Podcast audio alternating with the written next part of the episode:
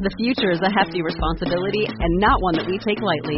But then, taking things lightly has never been what Hefty is about. That's why we've created the Hefty Renew program that turns hard to recycle plastics into valuable resources like park benches and building materials. To participate, simply fill up an orange Hefty Renew bag with accepted items, tie it up, and drop it in with your regular recycling. That's it. It's that easy. It's time to rethink recycling with Renew. Particular valued resources may vary by geography. More info available at heftyrenew.com. Star Wars 7x7 episode 1827. Today, let's do an update on the rise of Skywalker. Let's go.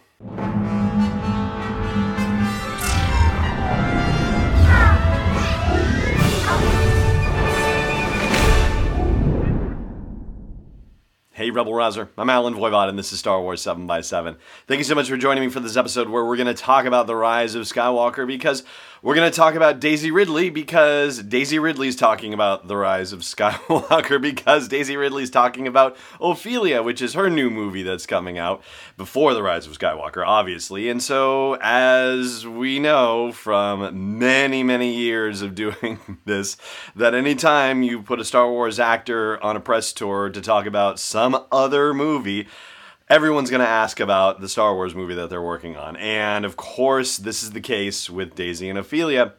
So I wanted to share with you a couple of excerpts from interviews she did. One of them was with USA Today, and she was asked specifically about The Rise of Skywalker and about it feeling like a different kind of film. And she was also asked a question about the mystery of Rey's parents. As far as sort of genre wise, at least this is how Daisy Ridley put it, the question was asked of her The Force Awakens was a familiar, fun reintroduction to the Star Wars universe, while The Last Jedi was a darker, riskier installment.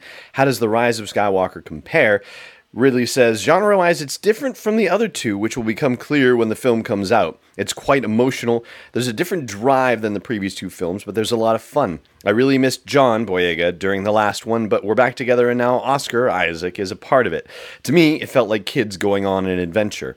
And later, she's asked about the question of the parents, and she says director J.J. Abrams did say the question is answered, so at the end of the film, you do know what the dealio is. And that one is very much in keeping with what J.J. Abrams said at Celebration Chicago when he was asked about Rey's parents, and if we were to find out more about it, and he said that they would honor what happened in episode 8, but that there is definitely more to the story. And that's pretty much how the question is asked of Daisy in this case is there more to the story?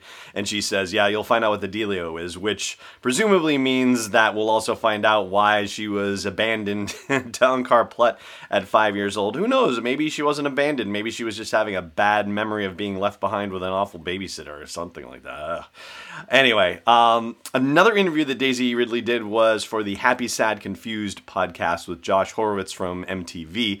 And I'm going to play you an excerpt where she talks about fighting with Kylo Ren. And so we have a great fight. A great fight. And I was really happy that the Vanity Fair pictures did show a bit of it. Yeah. Um, it's a great fight. like, I've become such a better fighter. And they made the lightsabers lighter. So, you know, it actually looks like we're swinging light and not like heavy, heavy. Um, have you seen a cut of that at all? Have you seen a little bit of what that looks like? I have. Because I mean, I have. The scene with you in Last Jedi is one of my favorites of the all of the all the saga films. Yeah. If, if this compares that to that one, I'm pretty in. cool.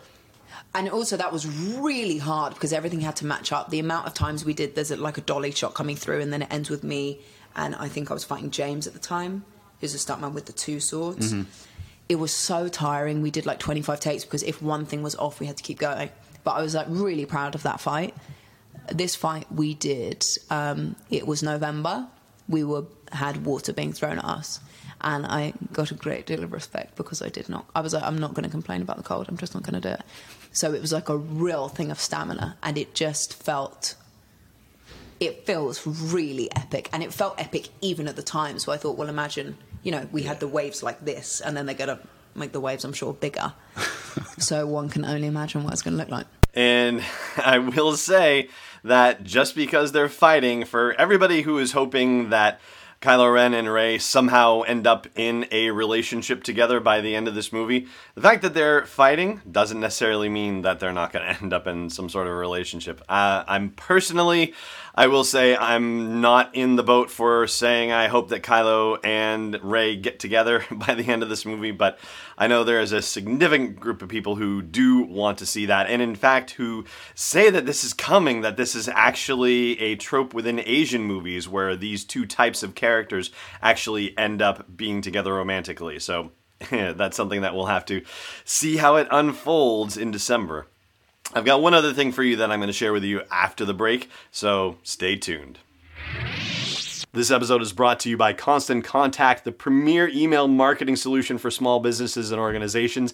I've used their service since 2003, and over the past decade and a half, I've watched them evolve, make the product simpler, more powerful, easy to use, and do everything that they can to help train people to use the product more effectively and for it to work with other forms of marketing like social media, for example. So, Check out sw7x7.com slash email to learn more about Constant Contact and start a free trial. Once again, that is sw7x7.com slash email for a free trial. Welcome back. So we are now at 168 days until the debut of The Rise of Skywalker in theaters on December 20th. Uh, maybe 167 because of Thursday night premieres. maybe. And later this month, we're actually only about uh, two weeks away from San Diego Comic Con and any reveals that might come up during that event. Even when they didn't do a Hall H presentation for a Star Wars movie, their presence at San Diego Comic Con has often included something of interest and something new being revealed. So we'll be keeping on top of that for you. I will not be at San Diego Comic Con, but I will be watching news like a hawk and ready to report it to you right away here on Star Wars 7 by 7 And that is going to do it for this episode today. Thank you so much for joining me for it, as always, and may the Force be with you wherever in the world you may be This podcast is not endorsed or sponsored yet by Lucasfilm Limited, Disney, or 20th Century Fox. It is intended for entertainment and information purposes only. Star Wars, the Star Wars logo, all names and pictures of Star Wars characters, vehicles, and any other related Star Wars items are registered trademarks and or copyrights of Lucasfilm Limited or their respective trademark and copyright holders. May the force be with them. All original content is copyright 2019 by Star Wars 7 by 7 We hope you love it.